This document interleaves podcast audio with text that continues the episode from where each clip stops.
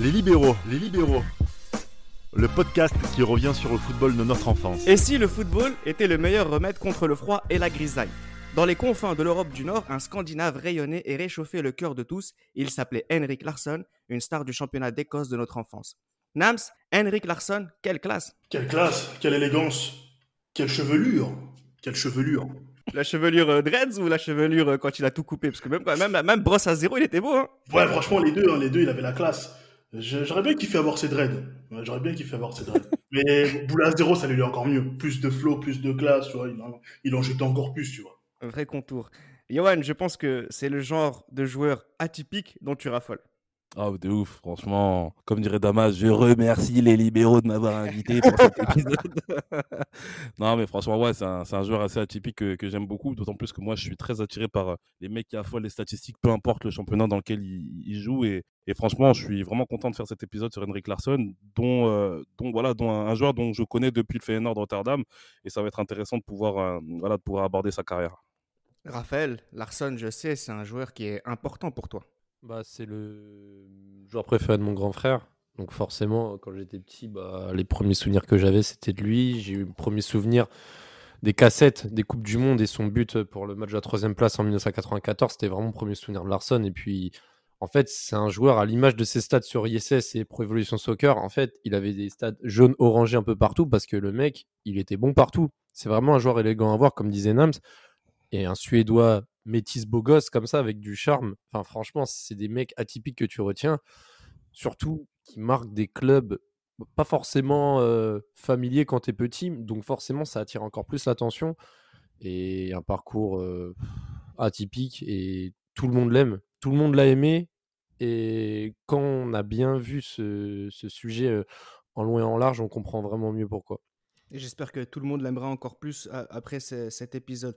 Le monde du football a découvert Henrik Larsson à l'occasion de la Coupe du Monde 94, une Coupe du Monde historique pour les Suédois. Nams, il était remplaçant, Larsson, mais il n'était pas passé inaperçu. Donc voilà, on, a eu affaire à un jeune Henrik Larsson qui justement commencera la compétition en tant que remplaçant. Il y a un poste euh, qui ne lui est pas forcément familier, enfin un poste qui, auquel, il évoluera, auquel il évoluera lors de cette même année en club, ce poste de milieu droit, étant donné ses qualités de vitesse et de percussion.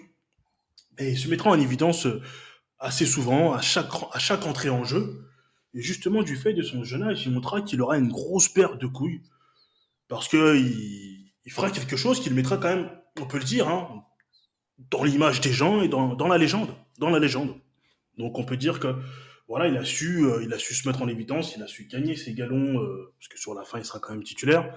Il aura quand même démontré que ouais, c'est un sacré joueur, jeune et avec une sacrée paire. Bah, C'était quand même compliqué pour lui en 94. hein. Et puis, il y a une- excuse-moi, mais il y a une triplette aussi qui, qui plante pas mal. C'est ça. Et c'est ce qui, c'est ce qui le fera jouer à ce poste de milieu droit. Mais voilà, quand même, il rentre contre le Cameroun, il rentre contre la Russie, il entre contre la Roumanie, il entre contre la Roumanie où il met ce penalty, il rentre pendant les prolongations et il met ce penalty décisif. Mm. Donc on est en quart de finale, t'es jeune, tu mets ce penalty là, je pense qu'on, tu vois, c'est le penalty qu'on rêverait tous de mettre, tu vois. Tu mets le penalty décisif, tout le monde te court après, tu vois. C'est, tu vois, aujourd'hui les jeunes, ils, ils aspirent à ça, tu vois. Mais pour les mauvaises raisons, tu vois. Mais lui, il pensait juste à qualifier son pays, tu vois. Et c'est et c'est assez dingue. Cette saison-là, en plus, cette saison-là, en plus, Larson, il fait peut-être l'une des pires saisons de sa, de sa carrière. hein, En on va parler- 93-94. Avec Feyenoord, on va en parler juste après. Mais moi, ce que je juste pour rester un petit peu sur cette Coupe du Monde. Et Johan, moi, bon, on l'a pas dit, mais si Damas avait été là, il l'aurait dit. Mais euh, c'est un profil étonnant. Euh, disons les choses clairement. Un métis avec des dreadlocks dans cette équipe de Suède, c'est rien que ça, c'est déjà hors du commun en plus de, de, de, de- de ses performances. Ouais, à l'époque, c'est hors du commun. Après, il y a Martin Dahlin aussi qui, Dahlin, était, ouais. un, qui était un Renoir aussi, euh, un Renoir suédois. C'était assez rare euh, à l'époque. Bon, après, justement, son, son côté métis, ça, ça vient de son père qui est d'origine capverdienne. Mais pour, euh, pour euh, rectifier ce qu'a qu'a dit Nams euh, juste avant, euh, Larson met le dernier tir au but justement de la Suède, mais c'est Thomas Ravelli justement qui, arrête le penalty décisif de, de Dan Petrescu en, quart de finale de, cette Coupe du Monde. Mais clairement, ouais, c'est clair qu'il détonne justement. Il détonne par sa, par sa chevelure, il détonne par son. Voilà, c'est un joueur bah, qu'on n'a pas l'habitude de voir justement en Suède, parce qu'en Suède, on a l'habitude de voir des grands blonds qui ressemblent notamment à Jonas Stern, à Can Mild, à Kenneth Anderson. C'est vraiment ce prototype qu'on a du côté de la Suède. On va dire que Henrik Larsson et Martin Dahlin ont été ceux qui ont un petit peu lancé la mode des étrangers qui réussissent en Suède. Un petit peu plus tard, au début des années 2000, il y aura un joueur d'origine euh, bosnio-croate, on va dire ça comme ça, qui, euh, qui sera l'un des meilleurs joueurs justement de l'histoire. Mais en attendant, voilà, on a Henrik Larsson, qui est un jeune joueur prometteur, qui actuellement évolue au Feyenoord Rotterdam, après avoir fait de, de, très bonnes choses à Helsingborg. Mais voilà, on attend de voir ce que ça peut donner par la suite. Mais on, on le connaît déjà très bien du côté de la Suède aux Pays-Bas, comme euh, Raphaël l'a dit précédemment, il est en train de faire une saison, il a pris une première saison assez médiocre, euh, une saison où je rappelle que c'est l'Ajax Amsterdam hein, qui gagne le championnat 1993-1994. Au moment de la Coupe du Monde, Larsson est professionnel depuis 1989. Il a joué pour Borgs et Helsingborgs, les deux clubs de sa ville natale. Mais depuis 1993, Raphaël, tu disais, Johan aussi, il joue euh, à Feyenoord. Et le moins que l'on puisse dire, euh, je te laisse continuer, Raphaël, c'est que tout est instable pour lui sur cette période-là ça se passe pas très bien. Il connaît vraiment une réussite plus que mitigée. Je crois que sur sa, son passage à, à Feyenoord, il dépasse jamais les 10 buts en championnat sur une saison entière. Mmh. Euh, forcément, c'est l'âge d'or aussi de l'Ajax d'Amsterdam, donc forcément briller au milieu de, de, de, de la du et en plus à l'époque c'était plus le duel Ajax-PSV parce qu'entre-temps, il y a eu le, le phénoméno R9 qui s'est immiscé dedans, etc. Donc, il y a eu forcément euh, des mano à mano où le Feyenoord était un peu euh, au second plan. Larson ne, ne, ne s'adapte pas très bien. Et je pense qu'à ce moment-là, euh, quand il fait ces trois années, donc déjà, le championnat néerlandais est à son apogée, il faut quand même le mentionner, parce que là, on se dit Feyenoord, c'est un petit club. À l'époque, le Feyenoord, ils, ils évoluaient dans, peut-être dans un championnat du top 5 européen, si ce n'est le top 4. Donc, il était dans une, on va dire, dans un environnement très concurrentiel et très compétitif surtout. Maintenant, quand il arrive en, en juillet 97, le Feyenoord ne veut pas le garder, c'est assez compliqué et même le public n'en veut plus parce qu'au final, on voit que ça fait trois ans. C'est pas comme s'il avait, euh, non, même quatre ans. Qu euh... Il a fait quatre saisons. Ouais, quatre ans, ouais, si je me trompe pas. Oui, voilà, quatre ans. quatrième saison il, en tu, 97. Ouais. Tu, tu, fais quatre ans euh, au Feyenoord, là, il arrive à ses 25 ans. Il rate l'Euro 96, bah, son pays ne se qualifie pas.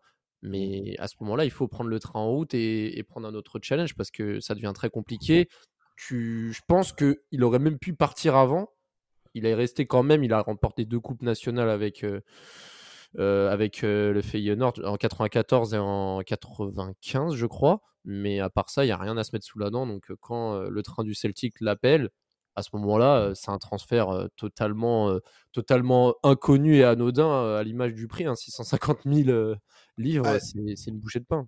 À l'image du prix et à l'image du joueur aussi. Parce qu'effectivement, ce, ce, Larson à Feyenoord, c'est quelqu'un qui joue pas forcément au même poste à chaque fois. Il y a des, les coachs sont systématiquement changés. Donc, il y a aussi ce côté euh, impossible de, de s'installer durablement. Effectivement, on a affaire à un joueur qui est malheureux et concrètement, Johan, on aurait pu ne jamais faire le podcast qu'on est en train de faire aujourd'hui à cause de cette histoire à Feyenoord. Mais clairement, et clairement que, que Wim Janssen, qui, qui est la personne qui l'a fait venir au, au Feyenoord. Heureusement qu'il est parti au, Celtic Glasgow. Il a pensé à lui pour le faire venir. Mais ce qu'il faut savoir, justement, c'est comme tu l'as dit précédemment, il y a une certaine instabilité du côté du Feyenoord Rotterdam. Et euh, surtout le fait, euh, bon, comme l'a dit Raphaël aussi, c'est que Larson n'arrive pas justement à, pleinement s'exprimer son talent, même si c'est vrai qu'il y a quelques bons matchs. Moi, je me souviens notamment d'un, je crois que c'était la finale de la, de la Super Coupe, euh, Super Coupe des Pays-Bas où, il marque et aussi il marque à Amsterdam lors de la saison 95-96, il me semble. Et, euh, et, voilà, donc malheureusement, malgré tout cela, il n'arrive pas à se faire sa place de manière concrète euh, au Fernand de Rotterdam. Et puis voilà, comme l'a dit Raphaël, il y a aussi les supporters qui le, qui le, voilà, qui le boudent un peu. Et surtout, ce qui va provoquer son départ, c'est l'arrivée d'un jeune attaquant qui vient de River Plate, que, que l'on connaît bien, que les supporters de l'Inter connaissent bien, c'est Julio Ricardo Cruz. Et Julio Ricardo Cruz, justement, arrive à, au Feyenoord de Rotterdam. En fait, quand vous regardez bien, il y aura, il y a, il y a, c'est un jeu de chaise musicale. Vous avez Pierre Van donc qui part de, qui part de Celtic. Celtic, qui va, il me semble, je crois que c'est à Nottingham Forest. Vous avez Henrik Larsson qui compense le départ de Pierre Van Hooydonk et vous avez Julio Ricardo Cruz qui compense le départ d'Henrik Larsson. Donc voilà, c'est ce, ce, jeu de chaise musicale bah, qui sera heureusement pour Larsson quelque chose d'assez bénéfique, d'autant plus qu'il sera dans un championnat où parlons peu, parlons bien, un championnat qui est d'un niveau qui est assez, euh, assez moyen, pour ne pas dire nullissime, parce qu'il n'y a que deux grosses équipes quand même à cette époque-là, et surtout que l'équipe qui domine à l'époque, ce sont les Glasgow Rangers, avec euh, Paul Gascoigne notamment, les Laudrup, les Marco Negri, justement, qui arrivera juste après. Et, euh, et voilà, donc il est clair que c'est un challenge pour lui. On n'attend pas beaucoup de lui, mais ce qu'il va montrer justement au Celtic Park, c'est vraiment quelque chose d'extraordinaire, et c'est pas pour rien qu'il sera l'un des meilleurs joueurs d'histoire de ce club. Ouais. Tu dis que c'est un petit championnat, bien sûr, tu as complètement raison. Mais moi, ce qui m'a frappé quand j'ai vu un petit peu ce qui se passait à l'intersaison du côté de, de ce Celtic, c'est les transferts qui ont eu lieu et énormément d'argent. Des joueurs qui viennent pour. Alors, c'est vrai que le préciser, Raphaël, hein, il vient pour euh, à peu près 600 000, 600 000 livres. C'est pas énorme. Mais on a des mecs qui viennent pour 2 millions, des mecs qui viennent pour 1 million et demi, énormément. Il y a eu 10 millions d'euros qui ont été investis du côté du Celtic cet été-là. Raphaël, on a un mec comme Lambert, par exemple, qui est champion d'Europe quand même, qui vient. Bon, il est écossais, mais c'est quand même un transfert qui est énorme. On a Stéphane Mahé, Darren Jackson aussi, qui vient pour beaucoup d'argent. Euh, ça veut dire que Celtic a quand même vu chez Henrik Larsson quelque chose d'assez important. Ouais, et Porigny, Anoni également qui ont suivi tous ces jours-là. Donc, il y a eu plus de 10 millions dépensés sur cet été-là. Euh, il y a aussi le. Alors, euh, Johan a mentionné Van donc il y a aussi Di je crois, qui part. Euh, Di Canio. Di qui part aussi. Donc, il y a eu un gros remue-ménage. Et je pense que ça a été la volonté du club parce que là, je crois que lors des 12 derniers titres, 11 des 12 derniers titres ont été remportés par les Glasgow. Les Rangers, ils ont fait une razzia euh, concernant le, championnat de, euh, championnat de Ouais, franchement, il n'y avait aucune concurrence. Donc, déjà que le championnat écossais, il n'est pas très popularisé dans l'échiquier du football européen. Donc, quand on sait que quand c'est toujours la même équipe qui gagne, on le voit dans le football actuel, euh, certains championnats, voilà, c'est on perd de l'intérêt et il faut, il faut des projets comme, comme celui-ci pour essayer de, de renverser les cartes et pouvoir justement euh, remettre le Celtic, club historique hein, euh, du temps de Dalglish, etc., euh, mmh. renaître de, leur centre, parce que là, pour le moment, c'était compliqué. Mais pour revenir à Larson, à ce moment-là, quand il signe en 97, déjà, c'est un pari un petit peu que fait les, le, les Celtic Glasgow. Donc lui, il n'arrive pas en tant que star numéro 1. Et lui, de son côté, donc Wim Johnson, qui, qui l'avait fait venir justement d'Hollande, disait que quand il a choisi le, Celtic Glasgow, il comptait y rester aller 2-3 ans et après il se cassait. Donc même pour lui, il se disait plus tenter ce challenge plus comme un tremplin pour rebondir ailleurs qu'autre chose. Et la première saison, je sais pas si tu m'autorises, Reda, à parler des, premiers matchs de, de, Larson. Tu veux pas que Nam s'intervienne, donc oui, vas-y. non, mais moi, c'est même pas pour parler de la première saison, c'est plus pour parler de ces deux premiers matchs parce que je t'en prie. Le, premier match, alors le premier match, je crois, qui, qui fait une passe à l'adversaire qui va causer le but, euh, qui va causer une défaite au Celtic. Et au premier, et premier match de Coupe d'Europe, il va mettre un but contre son camp. Donc sur ces deux premiers matchs, il va commencer à avoir un peu le rôle de, du boulet de service. Et limite, tu voyais dans, les, dans le public, euh, Larson, euh, Larson dégage, les, les journaux titraient Larson envoie le Celtic hors de l'Europe. Enfin, déjà qu'il n'arrive pas par la grande porte, il commence très très mal. Et on se dit, mais en fait, qu'est-ce qu'il est venu faire ici? Et voilà, il va vite se, il va vite se rattraper. Mais bon, l'anecdote est quand même assez drôle. Non, elle est superbe cette anecdote parce que c'est vraiment comment mal démarrer une histoire. De ouf. c'est, donc c'est assez incroyable quand tu sais ce qui va se passer par la suite et c'est ce qu'on va essayer de découvrir. Mais c'est vrai, Nams, cette première saison, euh, Larson, ça commence mal, mais bon, il, met vite les choses dans l'ordre. Oui, donc Larson, euh, des débuts un, peu difficiles, mais il s'est bien rattrapé par la suite et il fera une saison excellente en championnat, euh, car 16 buts en 35 matchs, c'est excellent, il faut le dire pour l'époque, mettre 16 buts, même en Écosse c'est quelque chose qu'il faut réussir à réaliser. Il sera loin derrière, au niveau du, classement des buteurs, il sera, loin derrière Marco Negri, euh, avec ses 32 buts, si je ne m'abuse. Et euh, justement, ces 16 buts, lui, permettront de, stopper l'hégémonie des Rangers qui pissaient depuis euh, 9 années sur le championnat écossais. Donc, euh, je pense que ce fut une, une grande bouffée d'air frais pour les boys. Hein. Je pense que c'est la meilleure manière de, d'entrer dans le cœur du supporter dès ta première année, dès ta première saison, je pense que tu peux pas faire mieux que ça. En 99, il est déjà le meilleur buteur de, ce championnat et le meilleur joueur du championnat écossais. Forcément, avec de telles performances, on veut le voir ainsi que son club en Europe. Mais euh, on retient surtout euh, son énorme blessure euh, contre, contre Lyon, Raphaël, sur cette période. En fait, il a augmenté d'un coup et il est cassé dans son élan. C'est terrible. Serge Blanc, assassin. En fait, ce qui est, ce qui est ouf, ouais, ce qui est fou, c'est que bah, il était en progression ascendante. Il met 29 buts en 90-99. Et en plus de tous les buts qu'il met, il faut préciser que il met un but magnifique qui donne le titre à St. Johnstone en 98 et il marque en finale de coupe qui remporte également. Donc en fait, en plus de marquer beaucoup de buts, il en met des, importants. Et puis de toute façon, par la suite, ça va être du quasi un but par match. Pour revenir à sa blessure de en, coupe, euh, c'était en coupe de l'UEFA, je crois. Euh, alors, c'est coupe de l'UEFA où il perd un 0 à Gerland ou à la blessure. Moi, la première fois que j'ai eu cette blessure, alors je sais pas si vous vous rappelez des vidéos sur Emule qu'on téléchargeait. Bien sûr. Et en fait, la première fois que j'ai vu cette vidéo-là, bah, j'ai eu, bah, forcément, j'étais petit, j'ai fait ah. Et en fait, c'est une Vous vous rappelez, la qualité des vidéos, elle était très pixelisée, tu n'arrivais pas à reconnaître certains, certaines têtes, mais lui, je le reconnaissais direct avec ses dreadlocks. Et...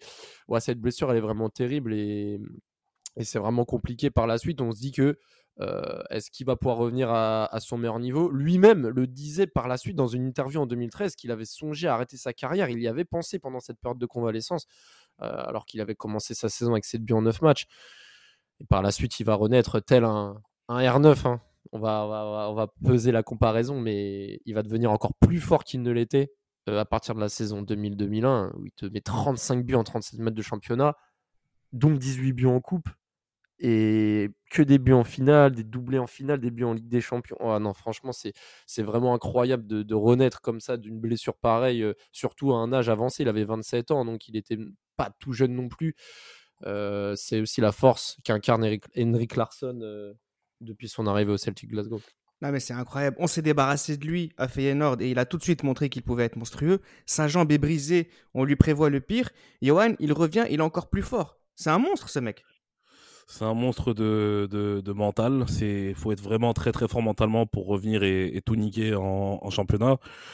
C'est après voilà, je pense que ça c'est euh, tout ça c'est dans la tête, tout ça c'est dans la tête et je pense qu'à mon avis à ce niveau-là, quand tu as des supporters comme les supporters du Celtic, tu as envie de revenir pour eux. Parce que vu comment ils l'ont accueilli et vu comment voilà, il leur a bien rendu aussi à travers ses statistiques. Mais Henrik Larsson, au début des années 2000, c'est vraiment un monstre du, c'est vraiment un monstre du football, euh, du football européen. Moi, je me rappelle notamment quand, on a France Football, quand on ouvre France Football, etc., quand on regarde meilleur buteur championnat écossais, c'est souvent Henrik Larsson que l'on voit avec 25 euh, buts en, en, en 18 matchs et que le deuxième meilleur buteur, il a 6 buts. Et euh, voilà, c'est ça vraiment qu'on a l'habitude de voir. Et franchement, c'est bien qu'il que, que, soit revenu à cette, à cette, à cette forme-là, parce que comme j'ai dit, rares sont les attaquants qui, qui survivent justement d'un aussi gros choc, un, aussi, une aussi grosse blessure. Donc, euh, très très fort, très très fort, Henrik Larsson. Mais, mais on, dirait, on, dirait que cette blessure, ça même, tu parles de survivre, mais alors revigorer en fait, elle a revigoré. Il est redevenu encore plus fort.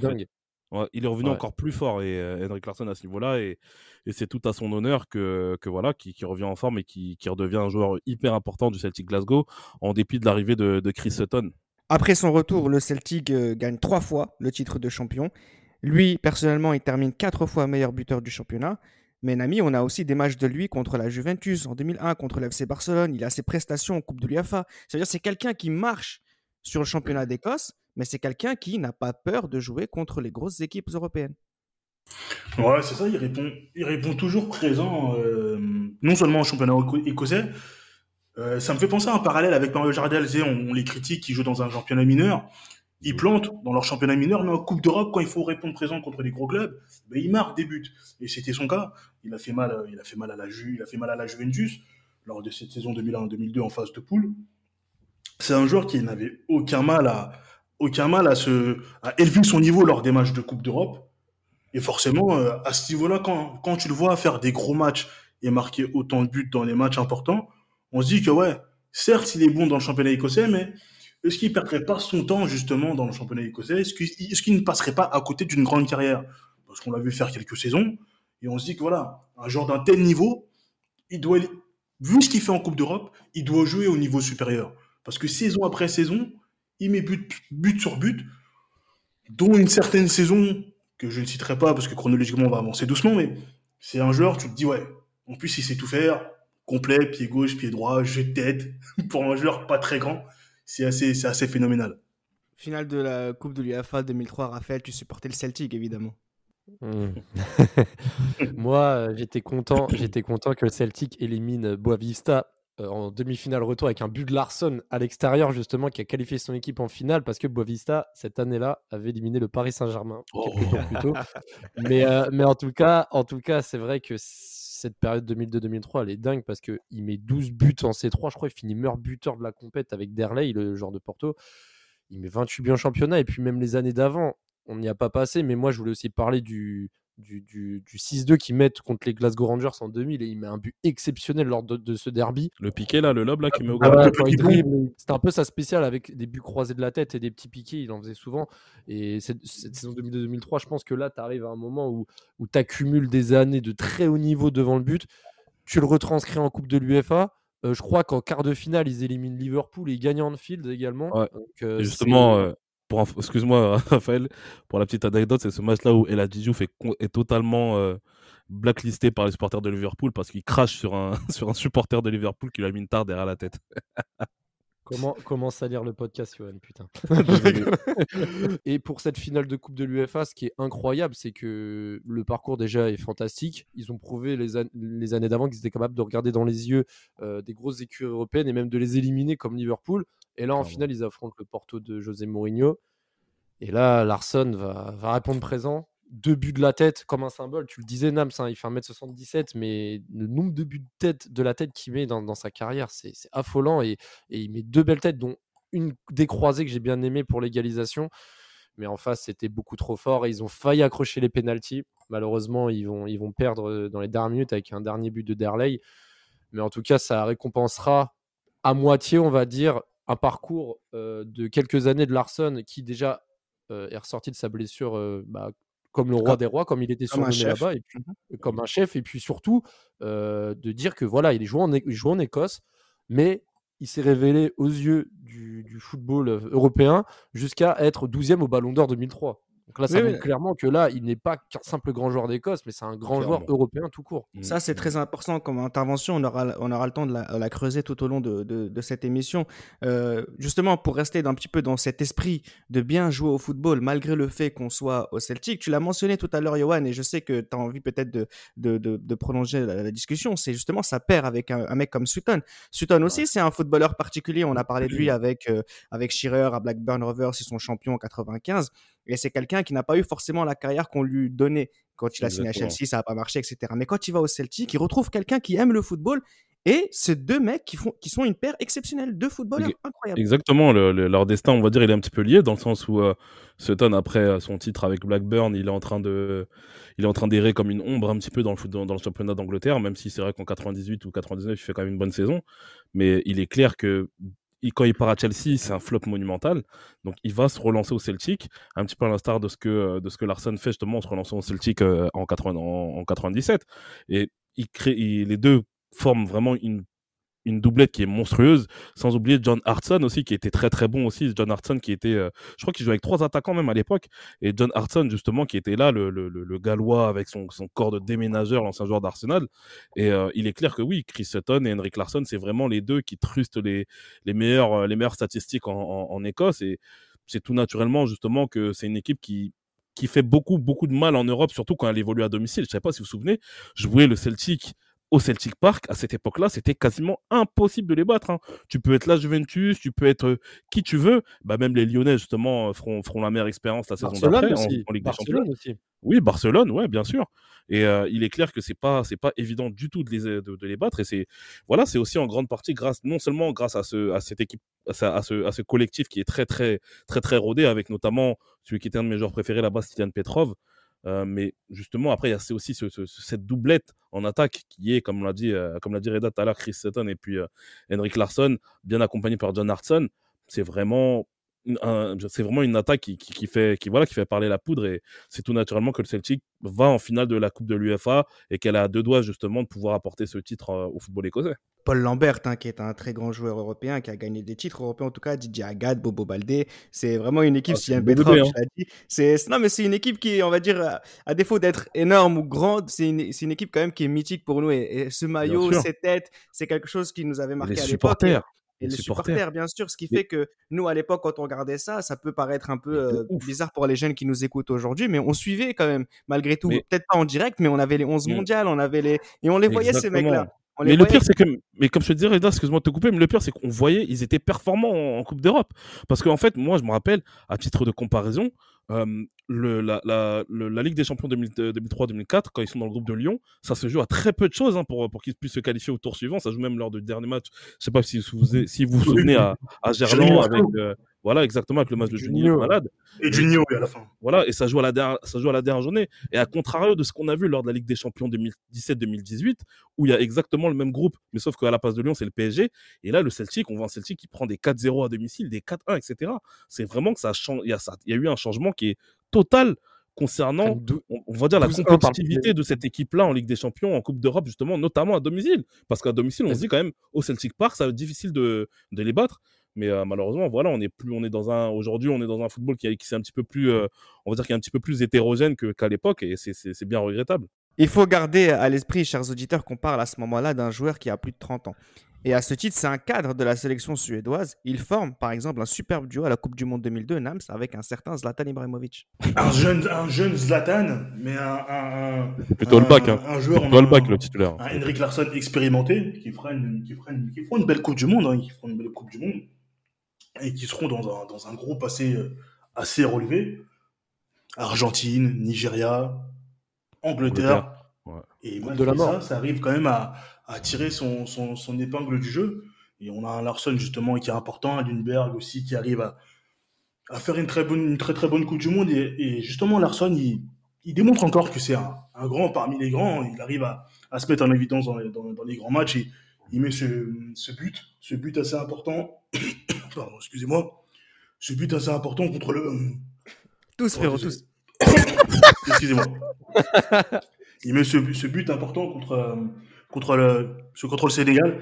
Et euh, justement, on a un, un- un Larsson qui, Il a marqué que qui, contre des montre Noirs. qu'il est parmi les grands joueurs, Il a mis un doublé aussi. avec sa sélection qu'avec son club. Il annonce sa retraite euh, après cette Coupe du Monde. Johan, pour revenir euh, pour l'Euro 2004, c'est lui le joueur majeur de la Suède. Euh, rappelons qu'il y a quand même une équipe qui est assez jolie hein, sur cette période. Par contre, l'Euro 2004, la Suède, franchement, c'est l'une des équipes, en tout cas pour le premier tour de l'Euro 2004, c'est l'une des équipes qui m'a le plus séduite. Franchement, c'était c'est à pratiquer vraiment un football de qualité. On a parlé tout à l'heure d'Ibrahimovic. Là, c'est pour le coup, Ibrahimovic devenait vraiment un super attaquant malgré son jeune âge, parce qu'il avait encore que 23 ans à l'époque. Mais il y avait Ibrahimovic, il y avait Anders Svensson qui, qui devait confirmer sa Coupe du Monde 2002. Il a été brillant. Mais surtout, il y a des petits nouveaux comme Christian Wilhelmsson. Au cas, il y a Andreas Isaksson, il y a Olof Melberg qui devient le, le, le, patron de cette défense centrale, parce qu'avant, c'était Mihalby qui était, euh, qui était patron. Donc, on, a vraiment une équipe suédoise qui est vraiment bonne à ce niveau-là. Et euh, moi, je trouve le premier tour qu'ils font, déjà le match 5-0 face à la Bulgarie, euh, là, on a vu une démonstration de force de la part des Suédois qui était incroyable. Et puis, il y a aussi ce match où ils tiennent la dragée haute face à l'Italie. Il y l'égalisation d'Ibrahimovic à la dernière minute. Et franchement, on voit vraiment une équipe de Suède qui est très, très bonne. Malgré, malheureusement, il y a cette élimination au tir au but face aux Pays-Bas où le match était vraiment horrible. Mais mine de rien, on se dit quand même que la Suède aurait pu, je pense, euh, viser au moins les demi-finales au vu du niveau qu'elle avait montré au premier tour. Malheureusement, les tirs au but, ça joue à, à- à peu de choses et c'est voilà, c'est les Pays-Bas qui passent et dont ce match qui, qui causera des problèmes au, au sein de l'Ajax Amsterdam les, quelques, quelques semaines plus tard entre Ibrahimovic et puis Raphaël van der Vaart. Quand le FC Barcelone s'intéresse à lui, euh, Larsson ne réfléchit pas une seule seconde pour dire oui. Il faut dire qu'il avait euh, à l'époque déjà envie de voir autre chose à ce moment-là, et notamment du côté de l'Espagne. Lui, il se serait contenté d'un club qui joue le ventre mou, pour être tranquille au soleil, pour reprendre euh, ses mots. Mais euh, qu'est-ce que cherche, qu'est-ce qu'ont vu chez lui les, Catalans, Raphaël? Bah, je pense que déjà Larsen n'avait plus grand chose à prouver par rapport à tout ce qu'il avait fait en sélection et aussi en club. Je pense aussi que le Barça l'a recruté. Alors à l'époque, il y avait déjà les Ludo Giuli, Ronaldinho, Eto'o, etc. Je pense qu'ils avaient besoin d'un joueur d'expérience pour cadrer un peu tout ça, qui acceptait un peu ce rôle de, de- de joueur en rotation. Donc en fait, Larsen, c'était vraiment le profil parfait parce que pour se fondre dans un collectif et euh, avec tout ce qu'il avait montré auparavant, c'était assez intéressant. Mais c'est assez surprenant qu'il choisisse le Barça, comme tu l'as dit, parce qu'il avait euh, mentionné notamment lors d'une interview. Alors, je cite, il avait dit à Glasgow, je me suis fait un nom, j'ai joué à la Coupe d'Europe, je me suis installé en équipe de Suède et ma famille était heureuse. Pourquoi je serais allé jouer plus au sud pour me faire 10 000 livres supplémentaires alors que j'étais déjà très bien payé?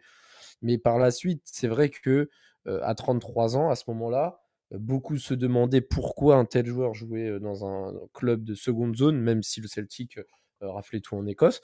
Ferguson le voulait depuis des années avant sa signature au FC Barcelone, et pas que, je pense. Il y avait aussi certainement d'autres tacticiens très réputés.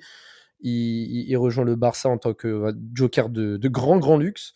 Et ce qui est fort, c'est que sur ces deux années, il va mettre euh, sa vingtaine de buts, il va mettre 19 buts en deux ans, il va, il va tout rafler, deux Ligas. Et voilà, je ne veux pas spoiler la suite, mais il va être décisif dans le match le plus important de sa carrière.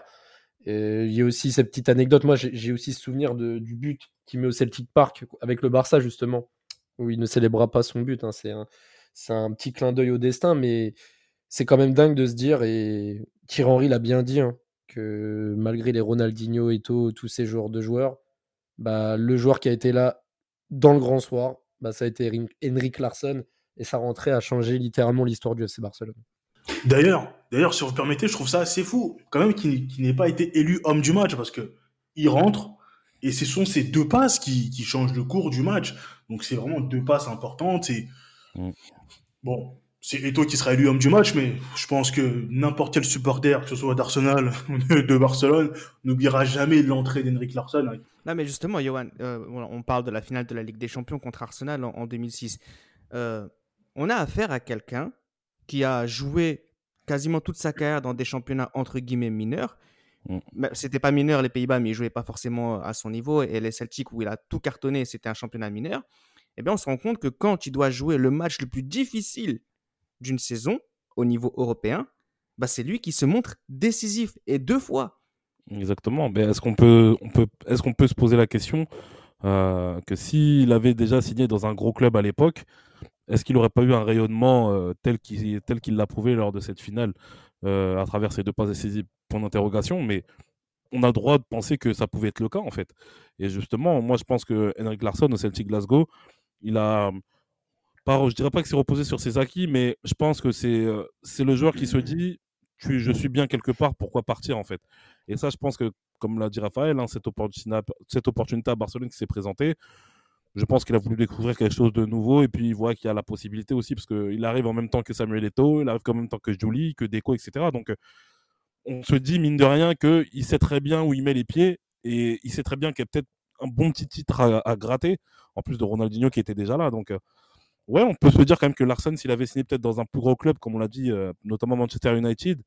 Euh, et ça aurait pu être un, transfert pour moi réaliste dans le sens où à l'époque Manchester United ne recrute pas forcément d'attaquants de renom euh, à l'époque, hein, parce que quand Van Nistelrooy il arrive, euh, c'est pas Van Nistelrooy, c'est pas une star euh, du football européen. Idem pour York aussi. Donc, donc ouais, non, on, peut penser que ça, aurait pu être un, transfert intéressant à, United. Bon, il le montrera quelques temps après pour dépanner. Mais ouais, carrément, moi je pense que Henrik Larsson aurait pu avoir sa place dans une, dans une équipe, dans une place forte du football européen. Après le FC Barcelone, il veut retourner à la maison. Il signe chez lui à Helsingborg pour élever ses enfants. Tu l'as dit, Raphaël, il n'a plus rien à prouver. Et pour rebondir sur ce que tu dis, Johan, on a aussi affaire à quelqu'un qui se contente d'être heureux. Et donc, euh, à partir du moment où tu n'as plus rien à, prouver et que euh, tu te sens bien, pourquoi forcément aller ailleurs? Parce que statistiquement, enfin pas statistiquement, pardon, mais euh, il est dit que tout au long de, son parcours dans les années 2000 à Celtic, tu as peut-être une trentaine ou une quarantaine de clubs qui sont venus taper à la porte. Donc je pense que Celtic ne répondait pas forcément favorablement aux sollicitations, mais Larson de son côté aussi, il se, se sentait pas forcément l'envie de, s'en aller. Et il explique, hein, je le répète, mais quand il veut partir en 2004, s'il joue pour euh, Villarreal ou Saragosse, il est très heureux déjà. Donc euh, c'est ça qui est. C'est parce qu'il aime le foot en fait, Henrik Larsson. Il aime vraiment le football, il aime être épanoui. Je pense que à l'image de ce qu'il dégageait, c'est quelqu'un qui était heureux dans, dans, son, dans, sa joie de vivre. C'est-à-dire que s'il avait tout ce qu'il avait besoin, son nécessaire pour évoluer dans un environnement sain, ben, ça lui suffisait amplement. Je pense que le Barça je pense qu'il a, on va dire, il a bien pris cette expérience barcelonaise parce que justement, il avait acquis tout ce que ce qu'on vient de dire depuis le début auparavant et qu'il n'avait plus rien à prouver parce qu'il était bien dans ses idées.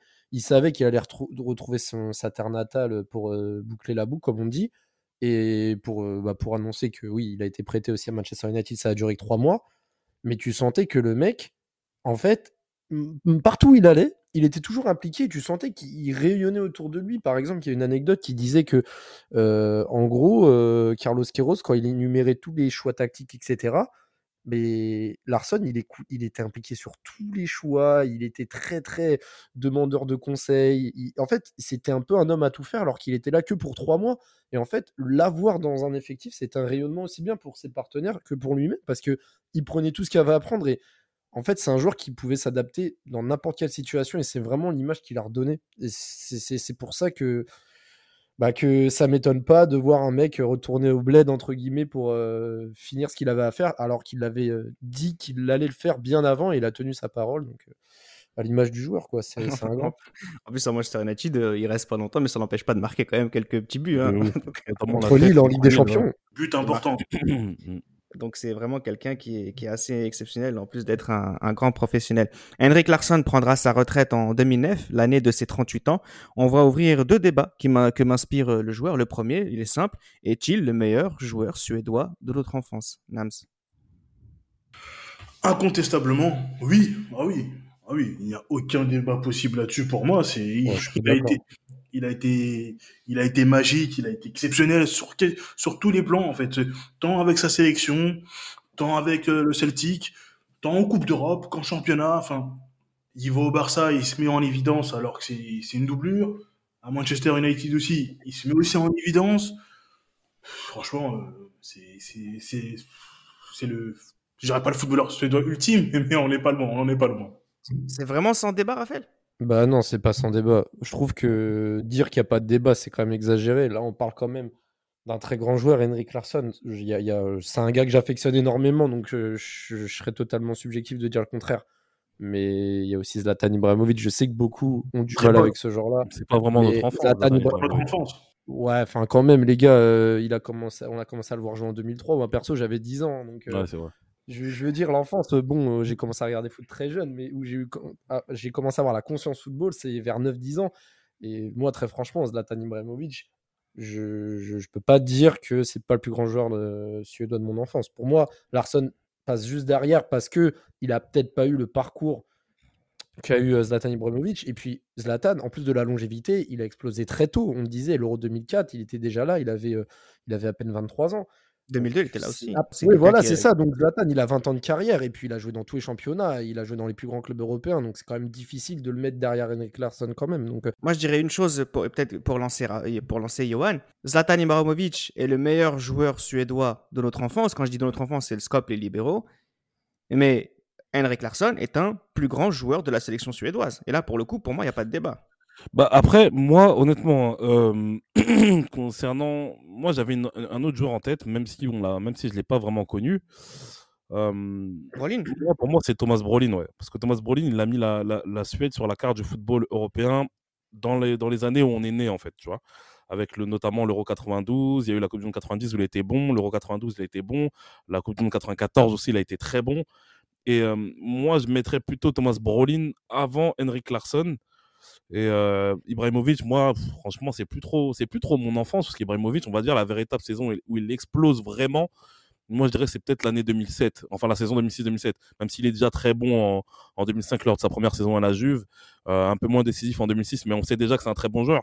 Mais Ibrahimovic, il est vraiment un, monstre du football européen en 2007. Mais voilà, en fait, le côté euh, en sélection, Ibrahimovic, en dépit de quelques fulgurances, notamment son but face à l'Italie, et euh, on va dire son but face à la Grèce à l'Euro 2008, dans le football suédois, Ibrahimovic, enfin en sélection Suède, de Suède, c'est pas ça.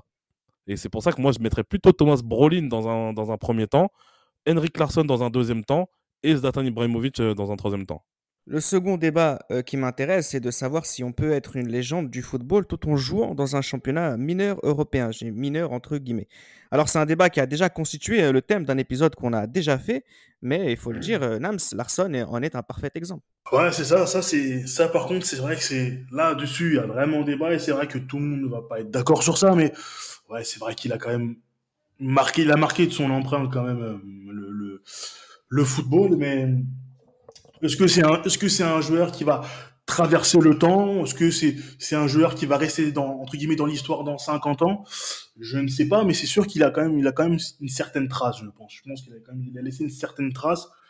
Et je pense que, ouais, c'est un très, un très, très grand joueur. Mais j'aurais quand même du mal à me dire qu'il a marqué l'histoire du football. Alors, moi, pour, répondre pour répondre, je vais te lancer Raphaël, c'est que euh, c'est quoi un grand joueur? Effectivement, il est resté en Écosse. On va dire entre guillemets, c'est facile de marquer des buts. Mets bien entre guillemets. Euh, d'ailleurs, par la suite, hein, il a été soulier d'or. On ne l'a pas précisé dans ce podcast. Larson a été soulier d'or sous le Celtic. Par la suite, on a changé euh, le, coefficient du championnat de, de l'Écosse. Et Malgré cela, effectivement, on pourrait se dire Larson n'est pas forcément un grand joueur parce qu'il joue dans un petit club, dans un petit championnat. Mais quand il affronte les grosses équipes, ça l'empêche pas de marquer. C'est ça, en fait, euh, qui, est, assez frappant. Et lui-même le dit on va, pas, on va pas parler forcément de l'Europe. Je vais pas forcément parler de l'Europe. On va parler des compétitions internationales. La Coupe du Monde 2002 ou l'Euro 2004, ce sont des compétitions internationales où tu affrontes d'autres grands joueurs. Et eh bien, quand tu regardes les prestations de Larson, c'est quelqu'un qui marque beaucoup de buts. Donc, quand bien même il joue au Celtic, quand bien même il joue en Écosse, quand il mmh. t'affronte en Coupe du Monde, ça n'empêche pas de marquer 3, 4 fois. Je, bah, tu as parfaitement résumé ma, ma pensée. En fait, c'est qu'un grand joueur, pour répondre à ta question, c'est quelqu'un qui peut s'adapter à toutes les situations, qui marque de son empreinte. Et en fait, Larson, il a prouvé dans toutes les grandes compétitions, que ce soit une finale de Ligue des Champions, que ce soit des matchs à élimination directe de Coupe du Monde et, Euro, euh, qui était capable de, faire la décision, de, changer la donne d'un match de par son aura et de, et de, et de, sa, et de, sa, de son talent. Donc, euh, en plus, par la suite, quand tu le vois qu'en fin de carrière, il a réussi à, s'adapter dans des effectifs qui ont gagné la Coupe d'Europe comme le FC Barcelone, mais en fait, il, a, il avait tout d'un grand joueur. Et en plus, la comparaison, je pense qu'elle peut être posée dans les années 2000. Et contrairement à aujourd'hui, c'est qu'il y a 20 ans, tu pouvais être grand dans un club peut-être secondaire parce que le football était beaucoup plus homogène sur les répartitions des forces. Tu avais des joueurs comme Baptiste Touta, par exemple, lui c'est un bon exemple il a brillé à la Fiorentina, c'était pas un grand club. Et pourtant, aujourd'hui, Batistuta, c'est une référence à son poste, encore aujourd'hui, dans l'échiquier du football mondial. Larson, c'est la même chose, même s'il jouait pas dans le même championnat que Batigol, mais, mais c'est quelqu'un qui, justement, a prouvé en Coupe de l'UEFA, en Ligue des Champions, à Coupe du Monde, à l'Euro, et, en fin de carrière, a même pas 100% de ses capacités, l'a prouvé au FC Barcelone. Donc, tu l'as parfaitement résumé, et tout ça fait que il n'y a aucun débat possible. Larson est un grand joueur, il l'a prouvé, et il n'y a même pas de débat au niveau de ce sujet-là. Il y a beaucoup moins de débats sur ce sujet-là que sur celui d'avant, sur euh, le plus grand joueur de, de, son pays. Ah mais Johan, pour, juste pour terminer, euh, jouer contre Motherwell ou Eberjan ou euh, Arsenal ou le Barça, la Juve, c'est kiff-kiff. Wow, t'es méchant quand même. Hein. c'est pas méchant. Oui, non, mais ouais, non, clairement, ouais, non, mais clairement, clairement, c'est clair que bah il l'a montré en fait il a montré que c'est pareil, peu importe le niveau de l'équipe qu'il y a en face. Et ce qui est intéressant, c'est que les derniers clubs que ça a sortis sont des clubs du Gotha du football européen. Et ça n'a pas empêché à ce qu'il marque contre ces clubs-là. Donc, euh, non, on peut, on peut dire que c'est kiff-kiff, comme tu dis. Merci en tout cas, messieurs, pour ce moment. Merci à vous, chers auditeurs, d'être toujours aussi nombreux à nous écouter. C'était Les Libéraux et Henrik Larsson, le dernier roi d'Écosse. C'était Les Libéraux, un podcast produit par Sport Content.